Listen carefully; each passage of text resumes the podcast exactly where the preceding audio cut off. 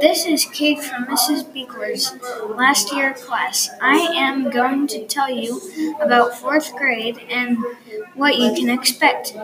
My two favorite things about fourth grade were art and playing kickball. Always remember to not talk while Mrs. B is talking and don't talk in the hall. Mrs. Beekler loves it when you be honest and be nice to your classmates.